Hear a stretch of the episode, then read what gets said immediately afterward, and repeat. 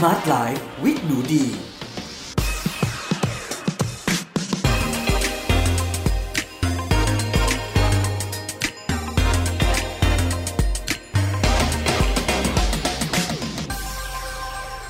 สวัสดีค่ะ ยินดีต้อนรับเข้าสู่ Med Listening Podcast ในรายการ Smart Life with หนูดี กับดิฉัน หนูดีวานิสาเรส แล้ววันนี้เรามาพบกันใน episode ที่ 54 กับหัวข้อ สร้างนิสัยไม่อ้วนตลอดชีวิตคิดว่าเป็นหัวข้อที่อยู่ในใจของใครหลาย ๆ คนเลยค่ะ เพราะว่าช่วงนี้นะคะ คิดว่าหลาย ๆ คนก็คงต้องกักตัวอยู่ที่บ้านนะคะ หรือว่าไปยิมไม่สะดวกไปออกกำลังกายไปวิ่ง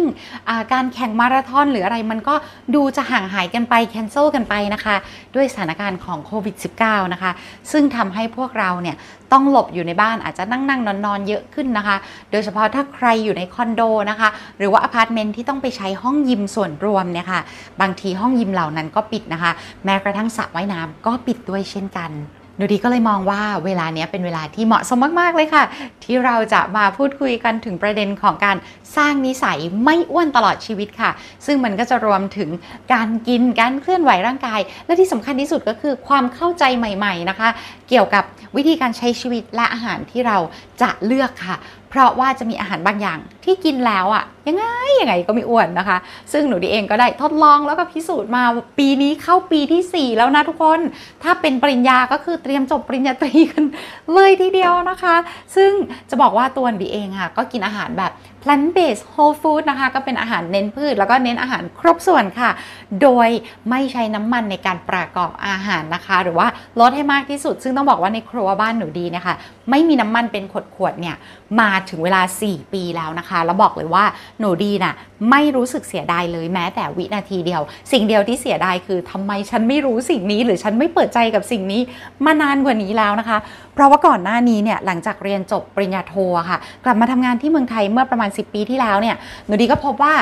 เฮ้ย เราก็ใช้ชีวิตเหมือนปกติก็กินอาหารเหมือนสมัยเรียน แต่ทำไมอะน้ำหนักเราเพิ่มขึ้นเพิ่มขึ้นมาเรื่อยๆนะคะ จนถึงจุดหนึ่งที่แบบ หลอนๆนิดนึงก็คือเพิ่มขึ้นมาหลังจากเรียนจบเนี่ยประมาณ 10 กิโลกรัมค่ะ ซึ่งทำไมรู้ทำไมสะดุดก็เพราะว่ามันแย่อยู่แล้วกางเกงยีนที่เราใส่ไปมหาลัยของเราอะที่เราสู้สาเก็บไว้เป็นแบบว่า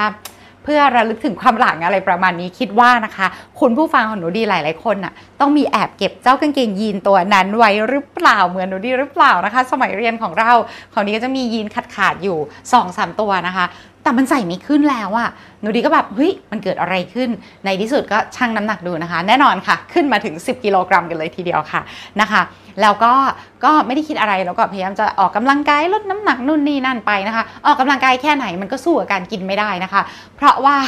เราก็จะเห็นว่ากินคุกกี้ชิ้นเดียววิ่งชั่วโมงหนึ่งบางทีมันยังชดเชยกันไม่ได้เลย แต่หลังจากหนูดีเนี่ยมีโอกาสได้ไปเรียนเรื่องของ plant based whole food กับคุณหมอไมเคิลเกรเกอร์คุณหมอนีลบาร์นาร์ดนะคะคุณหมอไมเคิลแคลปเปอร์คุณจูเลียนาเฮเวอร์อะไรต่างๆเนี่ย ก็พบว่าเอ้าง่ายนิดเดียว ก็กินอาหารที่เน้นพืชเป็นหลักกินโปรตีนจากพืชเป็นหลักนะคะ แล้วกินพวกหัวเผือกหัวมันมันหวานหนูดีเพิ่งดูคลิปนะคะของคนที่เขาอะค่ะฝึกเป็น K-POP Idol นะคะ เออเทรนอยู่ในประเทศเกาหลีเนี่ยหนึ่งในอาหารลดน้ำหนักที่เขาให้พวก K-POP เทรนนีไอดอลกินเนี่ยก็คือมันหวานมันเทศเนี่ยแหละค่ะ ถือเป็นอาหารลดน้ำหนักเลยนะคะ ก็นั่นแหละค่ะดิก็จะกินพวกหัวเผือกหัวมันกินมันเทศมันหวานมันฝรั่ง แครอทฟักทองข้าวโพด กินผักใบเขียวกินผลไม้กินถั่วกินอะไรเงี้ยค่ะ ก็อิ่ม happy มีความสุขข้าวซ้อมมือลูกเดือยอะไรเงี้ยนะคะ มันก็จะมีวิธีการกินซึ่งเราแชร์กันไปเยอะแล้วเนาะวันนี้เราจะพูดถึงประเด็นรวมๆกว้างๆมากกว่า แต่ใด ๆก็ตามเนี่ยค่ะ สิ่งหนึ่งที่มัน Amazing มากทุกคน คือหนูดีเนี่ย ตอนแรกดีอะต่อต้านมากเลยกับคำที่คุณหมอนีลบาร์นาร์ดบอกว่าไม่ให้ใช้น้ำมันพืชในการประกอบอาหาร เพราะดีรู้สึกว่า อ้าวคุณหมอเราก็ที่หนูอ่านมาเห็นเขาแชร์กันละน้ำมันมะกอกบริสุทธิ์บ้าง น้ำมันมะพร้าวบ้างอะไรบ้างทำไมคุณหมอแบบน้ำมันคาโนล่าที่แบบปลอดภัยสำหรับหัวใจอะไรประมาณนี้แล้วคุณหมอทำไมถึงไม่ให้ใช้ล่ะ ปรากฏว่าพอไปเรียนกับคุณหมอจริงๆเออเราก็เข้าใจเลยทันทีว่า 1 กรัมของน้ำมันหรือไขมันอะไรใด ๆ ก็ตาม มี 9 k แคลหรือ 9 กิโลแคลอรี่สำหรับคาร์โบไฮเดรตหรือโปรตีน 1 กรัมจะมี 4 k แคลนั่นหมายความว่า โอ้โหพลังงานมันสูงกว่ากันเกินเท่าตัวเลยนะคะ เวลาที่เราจะผัดผักหนึ่งจานเนี่ย ถึงผักเป็นอาหารสุขภาพก็จริง แต่เเราโอ้โหบางทีผัดผักอะเนาะต้องเจียวกระเทียมเจียวอะไรเงี้ยค่ะ ก็น้ำมัน 2 3 4 ช้อนโต๊ะ บางทีเจียวไข่ทอดไข่ดาวเนี่ยเฮ้ยน้ำมันเยอะมากแล้วคุณแม่ดิก็พูดมาตั้งนานแล้วดิก็ไม่ได้เก็ตคุณแม่บอกหนูดีดูไข่สิดูไข่เจียวไข่ดาวสิลูกอะโดยเฉพาะไข่เจียว น้ำมันที่ใส่เข้าไปอะสามสี่ช้อนโต๊ะนั่นอะก็คือเหมือนหนูเอาน้ำมันนั้นอะเหมือนตักใส่ปากเลยนะคะ แต่ดีก็คือไม่ได้เอามาหนึ่งบวกหนึ่งไง หนูดีก็แบบก็ใช้ชีวิตไปเอ้าแม่ไข่เจียวถ้าไม่เจียวกับน้ำมัน แล้วแม่จะให้เจียวกับอะไรนะคะ แต่ทุกวันนี้ดีก็ไม่ได้กินไข่ไม่ได้กินน้ำมันแล้ว มันก็จะมีคำถามอีกอะข้อแรกก่อนบอกกันข้อแรกเลย ใช้ไลฟ์สไตล์แบบเนี้ยแล้วหนูเดียไม่ได้ออกโหมออกกำลังด้วยนะคะ เพราะช่วงนี้ช่วงกักตัวเนาะก็เล่นโยคะบ้างวิ่งลู่ที่บ้านบ้างอะไรบ้างเออเล่นวิ่งเล่นกับหมาลงสวนทำสวนบ้างนะคะ ก็เรียกว่าเป็น active lifestyle ก็แล้วกัน แต่น้ำหนักเสถียรมาก ข้อแรกหันมากิน plant based whole food โดยที่ไม่ใช้น้ำมันในการประกอบอาหาร น้ำหนัก 10 กิโลที่เก็บมาหลังจากเรียนจบนั่นนะคะ ก็อันตรธานหายไปแบบแบบสวยๆอะ่ะคืออิ่มมาก เราต้องบอกว่าที่มันทำให้หนูดีช็อกโลกมากคือ ตอนที่หนูดีอยู่บนเรือสำราญ holistic holiday at sea 10 วันนะนะคะ เพื่อไปเรียนเรื่อง plant based เนี่ยแหละค่ะ กับสารพัดคุณหมอนักวิจัยอะไรเนี่ยเขาเสิร์ฟอาหารนะคะ วันหนึ่งเนี่ยประมาณ 20 ชั่วโมง ก็เป็นอาหาร plant based whole food ที่ก็คือเนี่ยไม่ใช้น้ำมันในการประกอบอาหารนั่นแหละ แล้วก็ไม่ใช้น้ำตาลทรายขาวไม่ใช้แป้งขาว แต่มีพาสต้านะคะพาสต้าเป็นหนึ่งในสิ่งที่กินได้เลยนะคะ โดยที่ไม่อ้วน ก็ก็กินแบบนั้นไป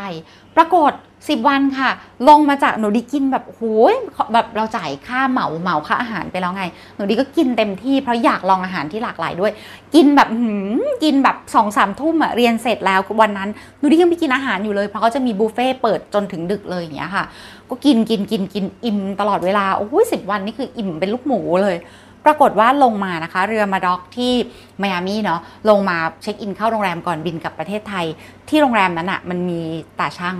ที่ช่างน้ำหนักไปช่างปุ๊บเฮ้ยน้ำหนักหายไป 5 กิโลกรัม น้ำหนักจะหายได้ยังไงอะสิบวันนี้ฉันกินไม่หยุดเลย เนี่ยแหละคือที่มาของคำว่าการเข้าใจเรื่อง calorie density หรือว่าเรื่องของ ความหนาแน่นของแคลอรี่ในคำในแต่ละคำของอาหารที่เรากินเข้าไป อาหารที่ไม่ใช้น้ำมันในการประกอบ โดยเฉพาะอาหารที่เป็นมาจากพืชนะคะ มันจะไม่มีคอเลสเตอรอลและไขมันอิ่มตัวมันจะต่ำอยู่แล้ว โดยธรรมชาติไขมันมันต่ำอยู่แล้วนะคะ ยิ่งไม่ใช้น้ำมันโอ้โหทีเนี้ยเรากินแบบมวลได้เยอะมากแต่แคลอรี่อะคือแบบความหนาแน่นของแคลอรี่มันต่ำเท่ากับเราจะอิ่มได้โดยที่ยังไม่อ้วน คืออิ่มก่อนอ้วนนั่นเอง ทีนี้เพื่อนๆต้องมีคำถามแน่เลยว่า เฮ้ย แล้วไม่เห็นที่บอกว่า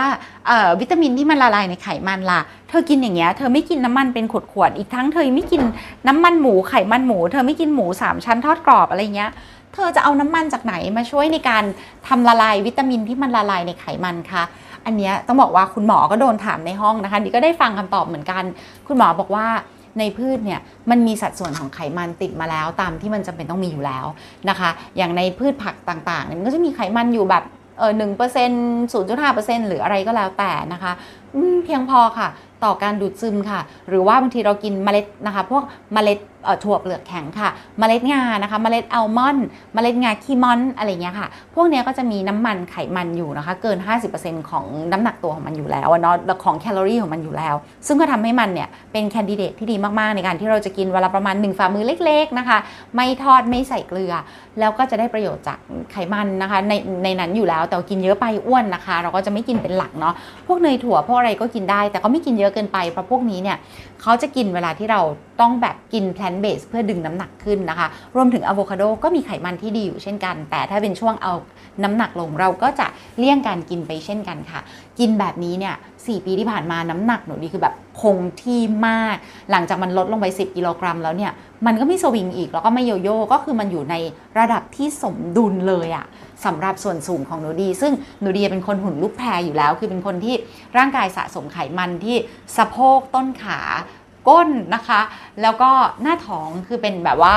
ท่อนท่อนบนเล็กกว่าท่อนล่างอยู่แล้ว หุ่นแบบเป็นลูกแพรนะคะ ก็ถ้าอยากจะได้หุ่นที่มันแตกต่างไปจากนี้ดีก็ต้องออกกำลังกายเอง แต่ว่าการกระจายไขมันหรือการที่ไขมันมันจะสะสมเพิ่ม หรือมันจะลดลงในเวลาที่เราลดน้ำหนักเนี่ยเราไปบังคับไม่ได้เนาะมันก็จะเป็นการสไตล์ตามพันธุกรรมของครอบครัวของเรานะคะ ทีนี้วันนี้เนี่ยค่ะก็อยากจะมาแชร์หนังสือเล่มหนึ่งที่เป็นแรงบันดาลใจของหนูดีในการที่จะจัด episode วันนี้ด้วยนะคะ ขอเป็น book review นิดนึงเนาะก็คือหนังสือที่ชื่อว่า 10 วันสร้างนิสัยไม่อ้วนตลอดชีวิตนะคะเเทคนิคควบคุมน้ำหนักแบบไม่เครียด ที่ช่วยให้คุณอร่อยปากแบบไม่ลำบากคุณนะคะ ผู้เขียนชื่อว่าคุณอาเบเอรินะค่ะแปลโดยคุณเมทินีนุชนาคานะคะ ก็ของสำนักพิมพ์ Amarin Health ราคา 135 บาท เป็นเล่มบางๆ เล็ก ๆ นะคะ ที่จะมีการวาดการ์ตูนหรือมีอะไรด้วยประเด็นของเขาน่าสนใจหลายประเด็นเลยค่ะ เขาก็จะพูดถึงประเด็นเรื่องของ mindset ก่อนเลยค่ะ เล่มนี้เป็นหนังสือที่ค่อนข้างเก่านิดนึงนะคะ ถ้าใครอยากได้ใครสนใจนะคะ แนะนำให้ลองไปดูในเน็ตนะคะเผื่อซื้อมือสองได้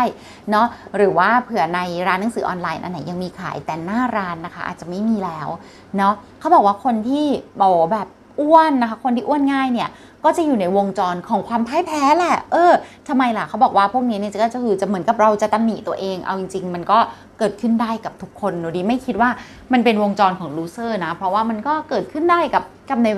ในช่วงเวลาต่างๆ ชีวิตแหละ เขาก็จะบอกว่าคนในเวลานี้นะคะเราจะอยู่ในลักษณะของไม่พิจารณาลักษณะนิสัยในการใช้ชีวิตของตัวเองให้ถ่องแท้ยิ่งล้มเหลวก็ยิ่งเครียดสะสมนะคะ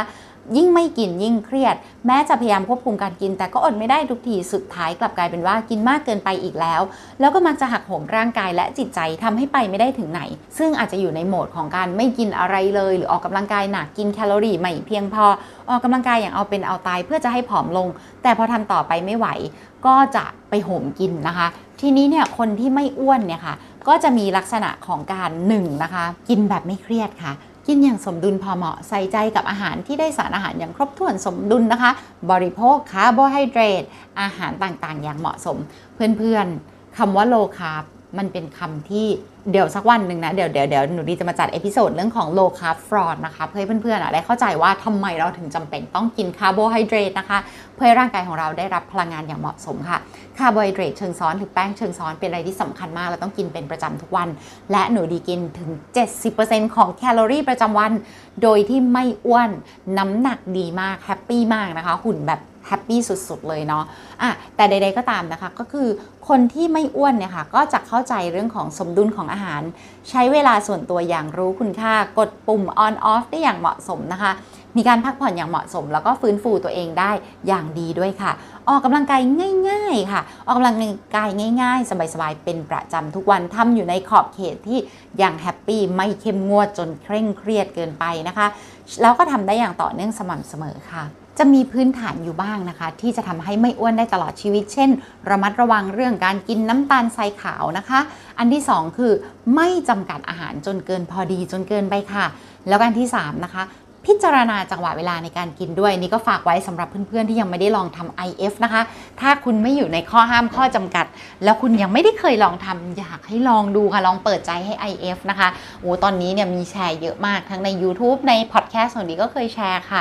นะคะ ก็ถ้าคุณไม่ได้ตั้งครรภ์ไม่ได้ให้นมบุตร ไม่ได้มีน้ำหนักต่ำกว่าเกณฑ์ ไม่ได้เป็นโรคประจำตัวที่ห้ามทำลองเปิดใจให้ IF ดูค่ะ เพราะว่าช่วงเวลาในการกินก็มีผลเช่นกัน ถ้าคุณบังเอิญรู้สึกหิว อาจจะลองดื่มน้ำเปล่าดูก่อนนะคะ เพราะบางทีเราไม่ได้หิวแต่เราแค่ขาดน้ำค่ะ ก็ dehydrate นะคะ ก็เป็นอีกหนึ่งสิ่งที่อาจจะแบบลองดูค่ะเพราะว่าบางคนคนไทยเนาะบางทีดื่มน้ำน้อยมาก รู้สึกโอ้หิวมาก แต่ร่างกายมันแบบ หิวน้ำบางทีมันบอกว่าหิวอาหาร ก็ลองดื่มน้ำดูสักแก้ว คุณอาจจะแค่หิวน้ำก็เป็นไปได้ค่ะ แล้วก็ต้องระมัดระวังเรื่องของการปรุงรสนะคะ ปรุงรสหวานมันเค็มด้วยค่ะ อีกสิ่งหนึ่งนะคะที่อาจจะต้องสนใจนะคะ ก็คืออาหารที่มีค่า GI สูง และค่า GI ต่ำค่ะ อยากให้เพื่อนๆลองท่องเอาตารางค่า GI เนี่ยมาท่องดูค่ะ ค่า GI นะคะ จะย่อมาจาก glycemic index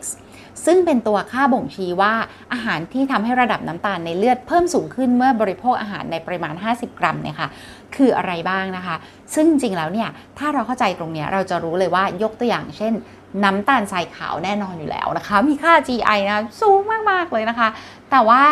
อาหารที่ไม่ผ่านการขัดสีนะคะ เช่นมันหวาน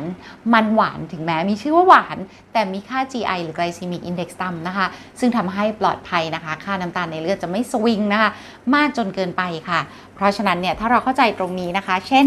กลูโคสหรือน้ำตาลทรายขาวนะคะ ก็จะมีค่า GI สูงมากเลยค่ะ ขนมปังขาวเส้นอุด้งข้าวขาวค่า GI จะสูงค่ะ แต่ว่าข้าวกล้องเส้นโซบะนะคะ พวกนี้จะค่า GI ต่ำรวมถึงมันหวานเผือกข้าวโพดฟักทองอะไรพวกนี้ก็จะค่า GI ต่ำนะคะ ก็เป็นอาหารที่ดีและปลอดภัยกับสุขภาพช่วยให้ผอมได้ด้วยค่ะ การนอนก็สำคัญเช่นกันค่ะ มันจะมีหนังสือออกมาเยอะมากๆเลยนะคะ เรื่องของการนอนหลับช่วยในการลดความอ้วนได้ทุกคน เพราะฉะนั้นเนี่ย ถ้าเกิดเราสามารถนอนได้เร็วขึ้นนอนได้ก่อนเที่ยงคืนนะคะ และสามารถนอนได้อย่างเพียงพอต่อวันนะคะ คือวันละเกิน 6 ชั่วโมงครึ่งขึ้นไปเนี่ยค่ะก็จะมีงานวิจัยที่พบว่าผู้ที่สามารถนอนได้อย่างดีเนี่ยไม่ใช่เพียงแต่ว่าบางคนอาจจะบอกมันง่ายๆถ้าเธอนอนเยอะเธอก็จะเอาเวลามากินน้อยออันนั้นมันก็ถูกค่ะ แต่ว่า เวลาที่เรานอนหลับพักผ่อนอย่างเพียงพอเนี่ยการหลั่งฮอร์โมนหิวฮอร์โมนอิ่มนะคะ ก็จะเป็นสมดุลมากขึ้น เราก็จะทำให้เราเนี่ยค่ะควบคุมความอยากอาหารได้ดีขึ้นด้วย เพราะฉะนั้นเนี่ยเราอาจจะไม่ต้องโหมออกกำลังกายหนักอดอาหารมากจนเกินไปนะคะ จนแคลอรี่มันต่ำรวมถึงโอ้โหออกกำลังกายจนอดนอนนะคะ เอาเป็นว่ากินอาหารสมดุลกินอาหารเน้นพืช ลดการใช้น้ำมันในการประกอบอาหารนะคะ นอนพักผ่อน แล้วก็ใช้ชีวิตแบบ active lifestyle เนี่ยค่ะกลมๆแบบนี้ค่ะหนูดีพบว่า happy ไม่เครียดอิ่มมีความสุขนะคะ มีความสุขมาก ๆ เลยค่ะ และสามารถเป็นอุปนิสัยที่ทำให้เราเนี่ยสามารถสร้างนิสัยไม่อ้วนได้ตลอดชีวิต เพราะมัน happy มันไม่เครียดไงทุกคน อันนี้ก็ฝากไว้นะคะ ให้อยู่ในอ้อมอกอ้อมใจนะคะ ว่าเราสามารถมีไลฟ์สไตล์ที่ไม่อ้วนได้ตลอดชีวิต และมีความสุขเลยค่ะ เดี๋ยว episode หน้าจะมาคุยเรื่องอะไรรอติดตามนะคะสำหรับวันนี้ขอบคุณที่ติดตามเรานะคะ แล้วพบกันใหม่ค่ะ สวัสดีค่ะ